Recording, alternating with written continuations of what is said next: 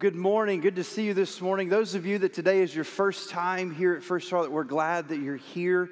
We have a gift for you today. We'd love to meet you outside under our orange tent just after the service and give you that gift. We'd love to do Chick-fil-A for you this week. Those of you that are joining us online, we're so grateful to have you too. Glad you're joining us for worship as well. Take your Bibles, if you would, and turn them to the book of 2 Timothy. 2 Timothy chapter 3 is where we're going to be in just a moment. And this past weekend, my life and my family's life has changed drastically forever, I think. And it came by the way of a couple of gifts that I got for my birthday. One of those gifts was I got a smoker, and the other gift was I got a homemade ice cream maker. And this weekend we tried them out. And can I tell you something about this? I don't know anything about doing either of those things. So I came to this as a complete novice. And I'm not very picky on barbecue. I mean, as long as it came from an animal, I'll eat it. It doesn't matter to me whether it came from a pig or a cow or a chicken or any other kind of animal. I'm not afraid to eat it. Just put some smoke on it and I will delight in it. But that's not everyone's case. It's got to be good. And I had no idea how to smoke anything. And I had no idea how to make homemade ice cream. And so we relied this weekend. I didn't really want to call anybody and ask, though some of you are experts in that. I didn't really want to bother you because ultimately what would have happened is that I would have just had you come over and do it yourself and do it for me.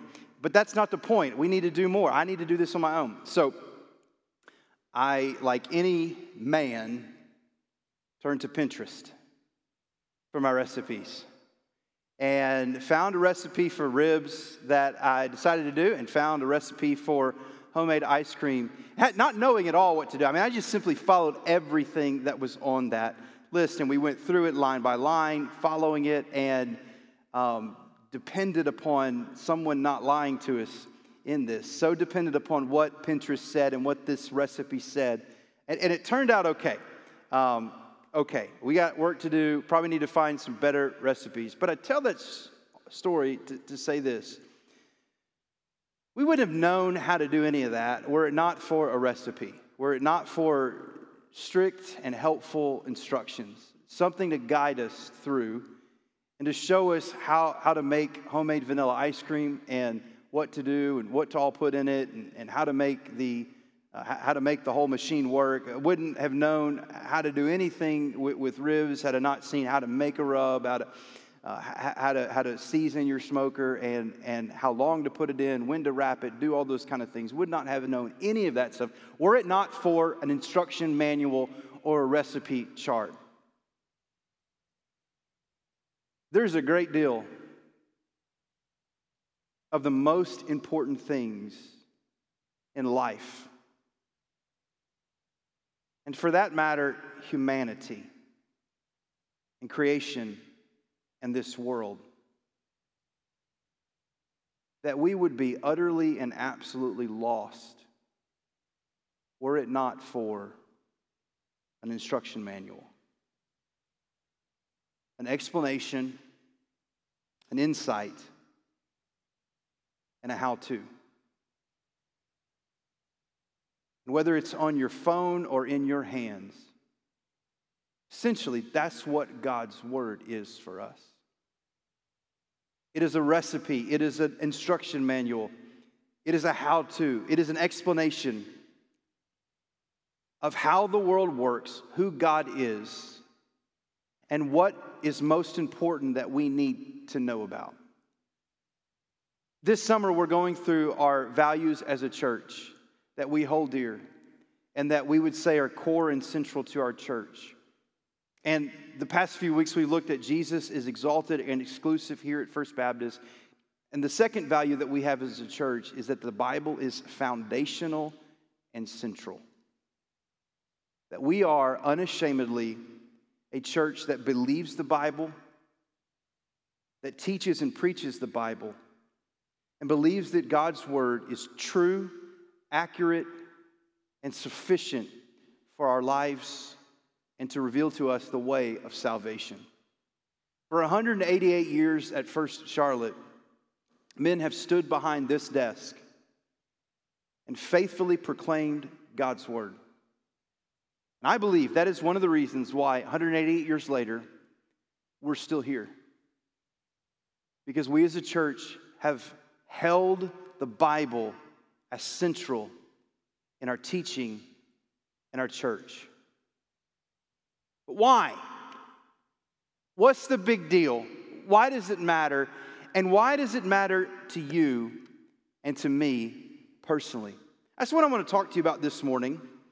And I think it comes on a day, as we land on this, a very unique day, because it's even as we look at our country and our nation, one of the things that's made our nation so unique and so special is that it is undoubtedly, clearly, a nation whose laws and principles and foundation has been built based upon certain truths that have been revealed through God's Word. Our justice system and our laws, our sense of morality, liberty. Our republic, our nation has been built upon the Bible. Why is the Bible so important? Why is the Bible important to me? Why is the Bible one of the central values of our church? That's what I want to share with you this morning, and I want to show with you just a couple of quick verses, brief verses that explain the significance and the importance and why we teach and preach the Bible and why it is one of the most valuable things that we as a church have. Would you stand in honor of God's word and draw your attention to 2 Timothy chapter 3, verse 16 and 17. Listen to what the Apostle Paul says to Timothy. He says, all Scripture is breathed out by God and is profitable for teaching, for reproof, for correction, and training in righteousness, that the man of God may be complete, equipped for every good work. Lord, I pray that you would speak to us, that you would illuminate your word to our lives. You would apply it to us, and it would be part of our day and journey. In Jesus' name we pray. Amen. You can be seated. The Bible is so important. The Bible is foundational for us, and the Bible is something that we deeply need in our lives because, first of all, it is His word. It's very clear what Paul says here. It's not hard to grasp and understand what he says when he says this phrase in verse 16, all Scripture is breathed out by God, spoken by God. As you speak, your breath comes out. The idea is that the Scripture, the Bible, is God's word. He speaks. It's His spoken word to us. So all Scripture, all of it, is credited as the author being God. All Scripture is breathed out. The originator and the author of all Scripture is God. 49 times in the epistles, this word Scripture or graphe is mentioned. And in those 49 times, with the exception of 2, it refers to the Old Testament. It was seen, it was understood by Jews that the Old Testament writing was Scripture, that it was God's word. 2 Peter chapter 1, verse 20 and 21, we have an explanation of how we got it. It says this, Peter describes this in 2 Peter chapter 1, verse 20, knowing this, first of all, that no prophecy of Scripture comes from someone's own interpretation. No prophecy was ever produced by, listen, the will of man, but men spoke from God as they were carried along by the Holy Spirit. How do we get the Bible? How do we have the book that's in our hands? How do we possess and receive these words? Well, what Scripture reveals about how it happened and why we can call this God's word is that God, through the power of His Holy Spirit, inspired men and communicated to them through their personalities and their situations what He wanted to reveal to us. And through the inspiration of the Holy Spirit upon these chosen men's life, they recorded what God spoke through them, to them, and in their situation scenario. So that we can confidently say that what is written here is God's word. Peter tells us how they were carried along in the Spirit to receive it. So we know that's clear of the Old Testament. And the Old Testament, even in the New Testament, is quoted many, many times. But I want to draw your attention to something else, because as Paul writes this, when he says all Scripture, is he even speaking of the Scripture he was penning as he wrote this? Because we look at this today as Scripture. We don't just look at the Old Testament, we also look at the New Testament of this. Was Paul referring to just the Old Testament here, or was he referring to what he was writing even at the very moment? There's two important references that make us understand that the New Testament is to be seen as God's word, the same as the Old Testament. In 2 Peter chapter 3, Peter speaks of Paul's writing. In verse 15, he's writing to a group of believers, and he says this, "And count the patience of our Lord as salvation, because as our beloved brother Paul also wrote to you according to the wisdom given him." Notice this. Where did the wisdom come from that Paul wrote with? It was given to him. Verse 16, as he does in all his letters when he speaks in them of these matters. So he's referring to all of Paul's letters that he writes in wisdom that's given to him. And then it says this, there are some things in them that are hard to understand. Can anyone amen that about the Bible? That there's stuff that we read sometimes that's hard to understand. And certainly as you look at the New Testament, some of Paul's writings are kind of difficult to figure out and understand, because he speaks really deep. He gives us some deep stuff that God reveals through him. And then he says, which the ignorant are and unstable twist to their own destruction. And notice this, as they do the other Scriptures. What Peter is doing here is he is calling even Paul's letters, the same word, Scripture. Paul makes a reference in 1 Timothy chapter 5, verse 18. He quotes an Old Testament proverb, an Old Testament law. Do not muzzle an ox while it treads the grain.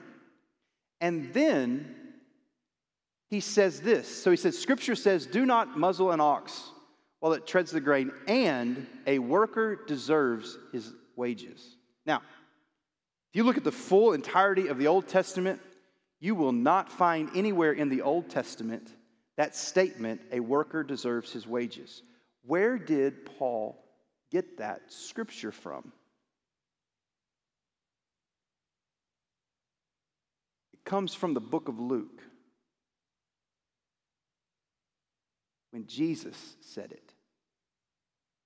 Worker deserves his wages.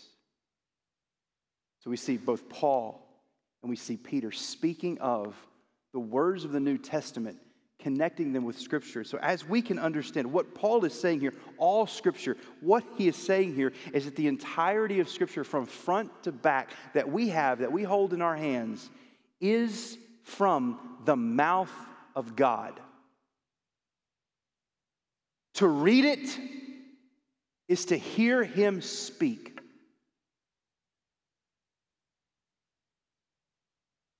And because it's his word, it's true. Jesus said in John 17, verse 17, sanctify them by your truth. Your word is truth. Because this is God's word, it's true. Now, there's a lot of people today that would argue and that say the Bible is myth, that it's a book of mythology, that it's no different than Roman mythology, it's no different than many other mythologies, and Greek mythology, and many, many others, that it's just a book of mythology, stories carried down from generation to generation, kind of folklore and cute stories about certain things, that it's a myth. Is the Bible a myth? Can we believe these stories is true? Do we look at these and think, man, somebody made these up or just carried this on as folklore and myth? Well, the Bible says of itself in 2 Peter chapter 1, verse 16, very clearly, for we did not follow cleverly devised myths. The Bible is 66 different books written across 3 continents in 3 different languages, with over 40 authors. Most of those authors that put together these 66 books that God spoke through have never even met each other, because it was put together and written over a time period of over 1,500 years. And throughout this, all the way from the book of Genesis to the book of Revelation, there are a number of things that were said. Dates, locations, places, people, wars, situations. If it's anything, it's a historical document. It's a book of history, because it explains things as though history happened and these things took place. So if that's the case, then you would think that there would be people that would figure out whether these things are accurate and true, that there would be historians that would try to figure out whether these things, as they're described, actually happened, and such is the case. In its history, over 23,000 archaeological digs have happened that have been related to events, dates, and settings that the Bible talks about. And not one of them has ever contradicted or disproved that the events described in the Bible were incorrect. Rather, they've all confirmed. In fact, in Luke chapter 1, as Luke pins his gospel, he says that's the very intent of this. He wants to give an accurate account, a clear account of the events and life of Jesus Christ and the gospel of Jesus Christ. And Luke was not a fool, nor was he a crazy man. He was a physician. He was a doctor. He writes with accuracy for the purpose of proving and clearly stating what went down. Names, places, people of the Bible, all verifiable. Because it's God's word, it's true.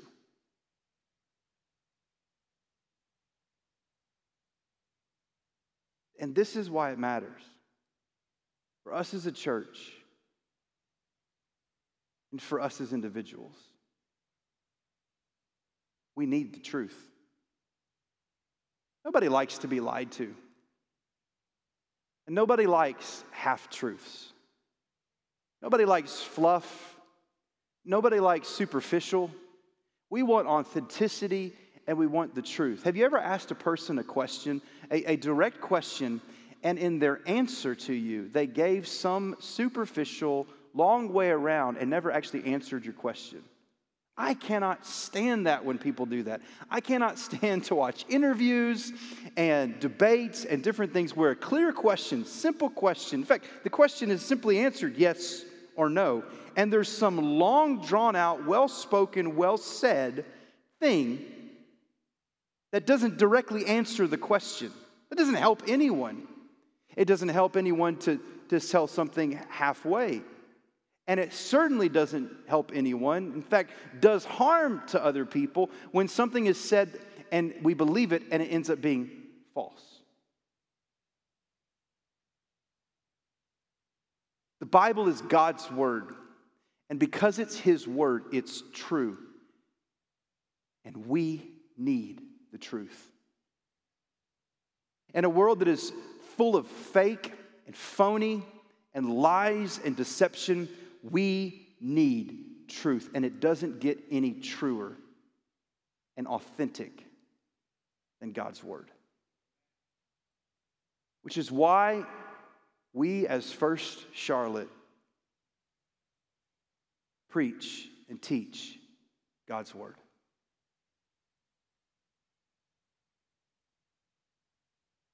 And it's why you and I as individuals need God's word, because it's his word. And because it's his word, it's true. And because it's true, Paul goes on and he tells us that it's profitable. See, it's not just that God's word is true and that it's his word. It's also that it does something because it's true. You see, there's a reason behind the truth, and there's an effect of the truth. And that effect is what he says right here. All scripture is breathed out by God, and it is profitable for teaching, for reproof, for correction, and for training in righteousness. It's his word, and We preach and teach God's word as a church. We hold it as foundational as a church, and we need it in our lives because it's profitable. The word of God works is what this is saying, is that it benefits us. It helps us. There is a profit to his word. His word has a purpose, and his purpose is always accomplished. God's word prospers. God tells us about that, his word. In Isaiah chapter 55, verse 11, God tells us this, "So shall my word be that goes out from my mouth. It shall not return to me empty, but it, listen, shall accomplish that which I purpose and shall succeed in the thing for which I sent it." What God is telling us right there is that when he speaks, he does. When he says something will happen, it will happen. That God's word goes forth and it accomplishes what it sets out to do.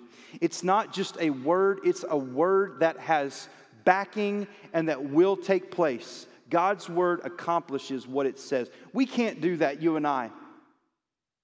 We cannot accomplish everything we say we're going to accomplish. We can demand things, we can say things, but we don't have the power and the authority behind it, but God does.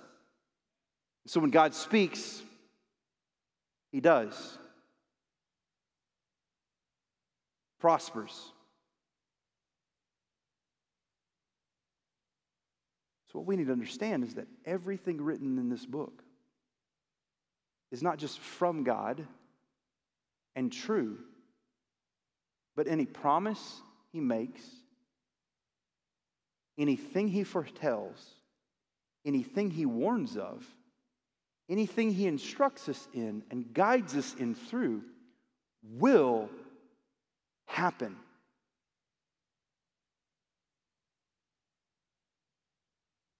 It's effective. It accomplishes what it says.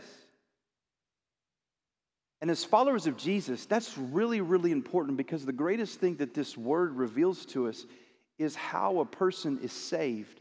The gospel of Jesus Christ.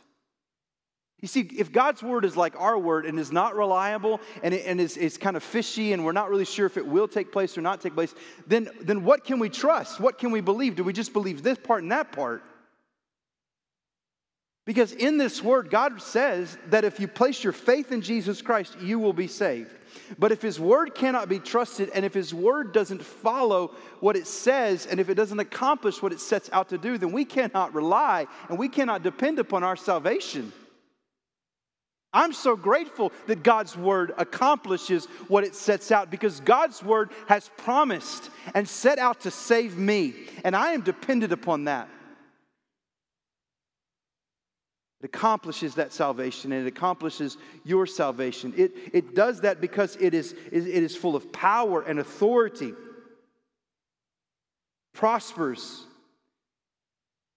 It was said of Jesus in Luke chapter 4, verse 32, and they were astonished at his teaching, for his word possessed authority. It's profitable because it prospers, because it's powerful, because it's authoritative. And that truth, that power, that authority makes this word profitable for us. Scripture comes from God, and because it comes from God, it's true. And because it's true, it's useful and profitable for our lives. And Paul tells us two ways specifically that it's profitable for us. He uses four ideas, but two categories. So he says first, it's profitable for teaching and for reproof. See, here's how the Word of God, here's how the Bible is profitable and helpful for you, because it tells us what to believe. It's profitable and beneficial for teaching. The Bible teaches us, it explains to us what we need to know and what we need to believe.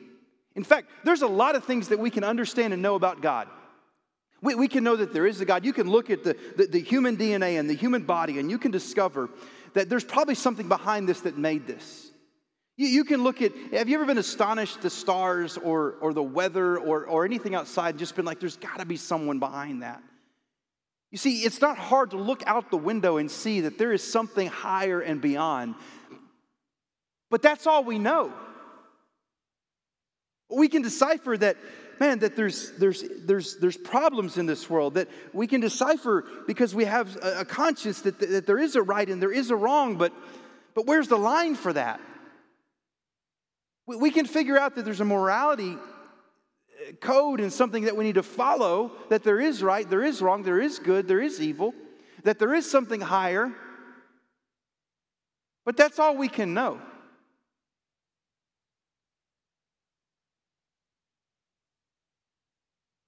So he gave us his word to know more. He shows us how it begins. He shows it how it ends. He shows us why it's good, why it's bad. He shows us who he is. He shows us our problem and our predicament. And he gives us the solution. You and I would never know anything about Jesus Christ and why we need Jesus Christ without this book. You see, it shows us beneficial, it's profitable because it shows us what to believe and what not to believe. You see, it's profitable for teaching, and he also says for reproof, for convicting us of false truth, for helping us see the deception and the lies of this world. You see, the Bible is to be our teacher. It's also to be the lens from which we see everything, so that we can see good and evil, so that we can see justice and injustice, so that we can see right from wrong, and so that we can see truth from lies. The Bible is given to us. God's word is given us to weigh everything. One of the confusing things about our world, one of the confusing things about the church, and one of the confusing things about people like you and me as Christians is so oftentimes we're looking at this world through the wrong lenses. We're looking at this world through our perspective or our political perspective or our background and upbringing, when what we need to be looking at this world is through the Word of God, the lens of Scripture, because that's the clear 20/20 vision of what we need to see and what God wants to show us and decipher for us. The Word of God is profitable for us because it shows us what to believe, and it also is profitable because the second thing, it shows us how to live. It shows us what to do. He said it's profitable for teaching, for reproof, but it's also profitable for correction and training in righteousness. It corrects in proper living, and it guides us and trains us in the proper righteous living, which is why this is such an unpopular book. That word, correction. We don't like correction. Nobody likes correction. You didn't like it when you were growing up and you got grounded, or for some of you, you got whooped. You got disciplined. We don't like it. And our world has gotten to a place where we don't really want to hear it. It's offensive. And so as a result, one of the problems that many churches have slipped off into and many pulpits have slipped off into is that only preach the good, sweet, uncorrecting sides of God's word. Because people don't want to feel uncomfortable. They don't like to be told that there's sin. And we have cut the legs of the Bible and God's word out from underneath. Because part of the purpose and part of the benefit of God's word is that it shows us how to keep our lives from being a disaster. How to keep our lives from being pained and painting this world. It reveals to us sin. And one of the most beneficial things that God's word can do is jump off the pages into your life and point out the things in your life that need to be corrected. Listen. If you don't want that, then you need to go to another church.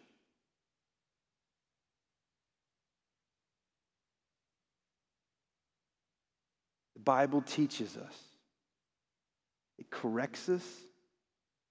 It shows us how to live. And it also, what does it say next? It trains us in righteousness. It shows us how to live. It shows us the good way. It's not just a book of negatives. It's also a book of positives. Guides us and trains us in the proper righteous living. It shows us how to be. It shows us how to experience all that God wants us to experience. It shows us the abundant life and the way of the abundant life. It reveals the gospel of Jesus Christ that gives us access into that through his blood. And then it shows us what we do with that, and how we live in obedience and holiness. It gives us the truth to believe, to save us, and then it shows us how to live this saved life. I love what Abraham Lincoln said. In regard to this great book, I have this to say. It is the best gift God has given to man. All the good Savior gave to the world was communicated through this book. You see, this book reveals to us what to believe and who Jesus is and how to put our faith in him. And it also shows us what to do as a result of that. How we live. It shows us what justice is and injustice is. It shows us what good and evil is. It shows us what righteousness and wickedness is. It shows us everything, and it guides us through those things. It's to make us, it's profitable for your lives. What do you hope in? Where are you getting your instruction? Where do you get your truth? Your word, your encouragement, your direction, your purpose. There is nothing more profitable in this book to find all of that in. It's his word, it's profitable. And listen, it's for you. This book was not made for First Baptist Church. This book was not made for religion. It's made for people. And it's made for a person just like you. Notice what he says in verse 17, that the man of God. Now, because of the teaching of the word of God, a man or woman of God is created by the gospel of Jesus Christ. So it even makes the man of God, but then it also does this to that man of God. It's for this man of God so that that man of God or that woman of God may be complete, equipped for every good work. Purpose of Scripture, the purpose of God's Word is to complete you. It's to make you into what God intended you to be, that sin messed up. And it's to give you what you can't get on your own. It's to complete us and to equip us for every good work. This word equipped means to be capable and proficient. It means to be able to meet all the demands of what we face. And that every situation, in every scenario, we have what we need and we are equipped for what we come to. So the Word of God is His Word and it's true. It's authoritative and it's without error. It's profitable for our lives because it guides us and shows us what we need to believe and what we need to do. But it's also beneficial for our lives. It's for us. Listen to what Paul says in Romans chapter 15, verse 4. For whatever was written in former days was written for our instruction, that through endurance and through the encouragement of the Scriptures we might find hope. Sense of what Paul is saying about Scripture and what Scripture says about itself is that it's given to us to enable us to meet the demands that life places upon us. There is not a moment or a situation in life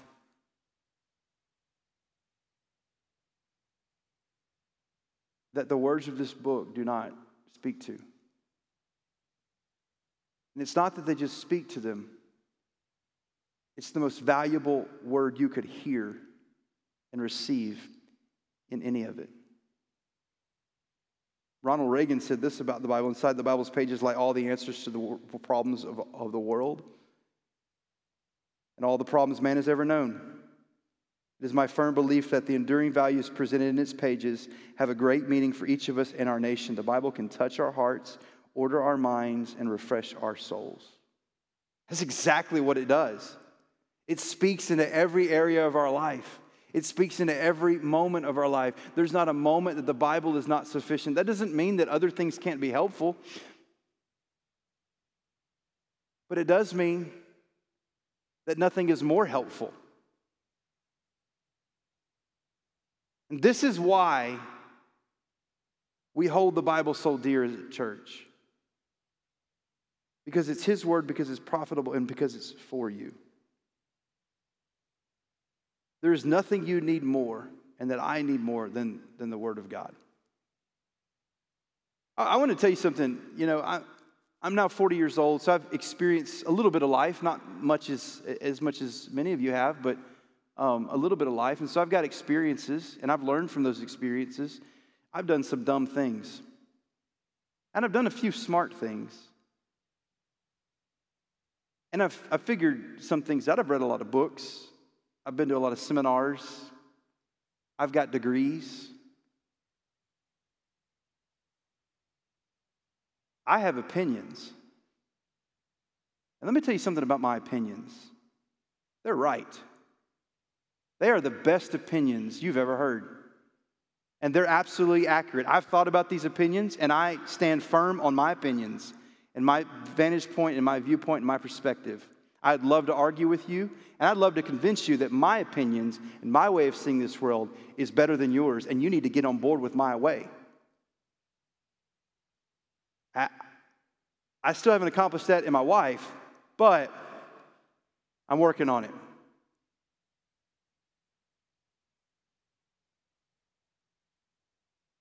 None of that will change your life. None of that will give you even a breath in heaven. None of that will help you in your deepest, darkest moments. None of that will help you navigate all the things that this world will throw at it. None of that will help you understand God more. I got one thing and only one thing that'll help you. This. And it is my job as your pastor to put my opinions and preferences and outlooks and experiences aside and do the best I can to give you this. You can go find the power of positive thinking, great experiences, great wisdom, all sorts of other things at many, many other places. They're all over. They have an incredible greeting team, a beautiful steeple, probably more comfortable chairs than we do. But what we really need is God's word. In a world full of opinions, in a world full of issues and problems, and in a world and a country that is in the place that it is, a divided place, a place where we don't believe anything, we can't believe the real thing, we don't know what authenticity is, we don't know what the real deal is. This world needs this word more than anything else. And I think that's why we're here. And I want to tell you, it's what you need more than anything else. No matter what you're facing, what you're going through, this word has what you need. It'll guide you through all of those things. God wants to walk with you. He wants to whisper in your ear and help you and guide you through whatever you face, and this word gives it. This is why I believe it. This is why we preach it. And this is why it should be part of our daily lives. It's His word. And it's what our country needs more than anything else. The Jesus this word reveals, the righteousness this word explains, and the justice this word establishes and upholds.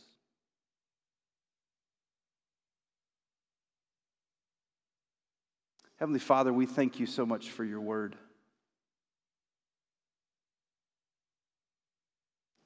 Many voices are vying for our attention. They're all over. They're more accessible than ever. We like our ears tickled. We We like to hear good things. We like to hear things that motivate us and inspire us and sometimes challenge us and make us better people.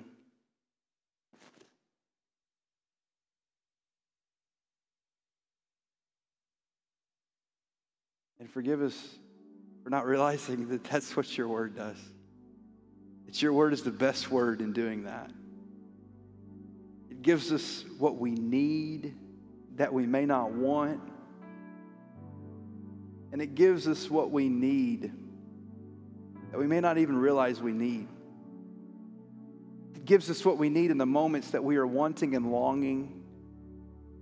It gives us the guidance that we're looking for. It shows us everything in every situation of our life. Lord, help us to be people of your word, to listen to your voice.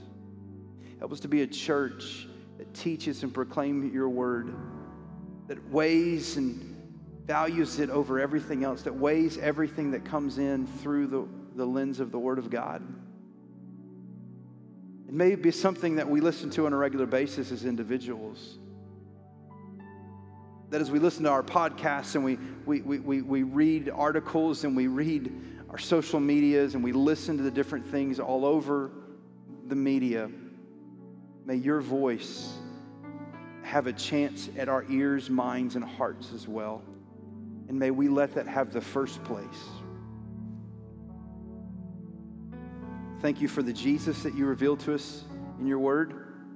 Thank you for the character and nature that you show us in your word of who you are. Thank you for the guidance. And God, we pray that while this nation was established on this word, we do pray that this nation would not forget that. That we would understand that the values and the principles that many of the early people that put this nation together, they look to your word as a resource and as a guidance. Lord, we're getting really far away from that.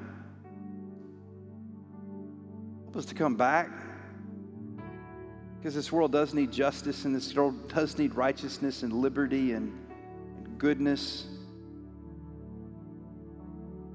And you've allowed us as a nation for a long time to have a place and be a leader in those things. So take us back. I pray from the very top to the very bottom, to our president, vice president, Congress members, Lord, that you'd help them to see the Jesus that this word reveals, and the righteousness and law and justice that this word reveals, all the way to our voters.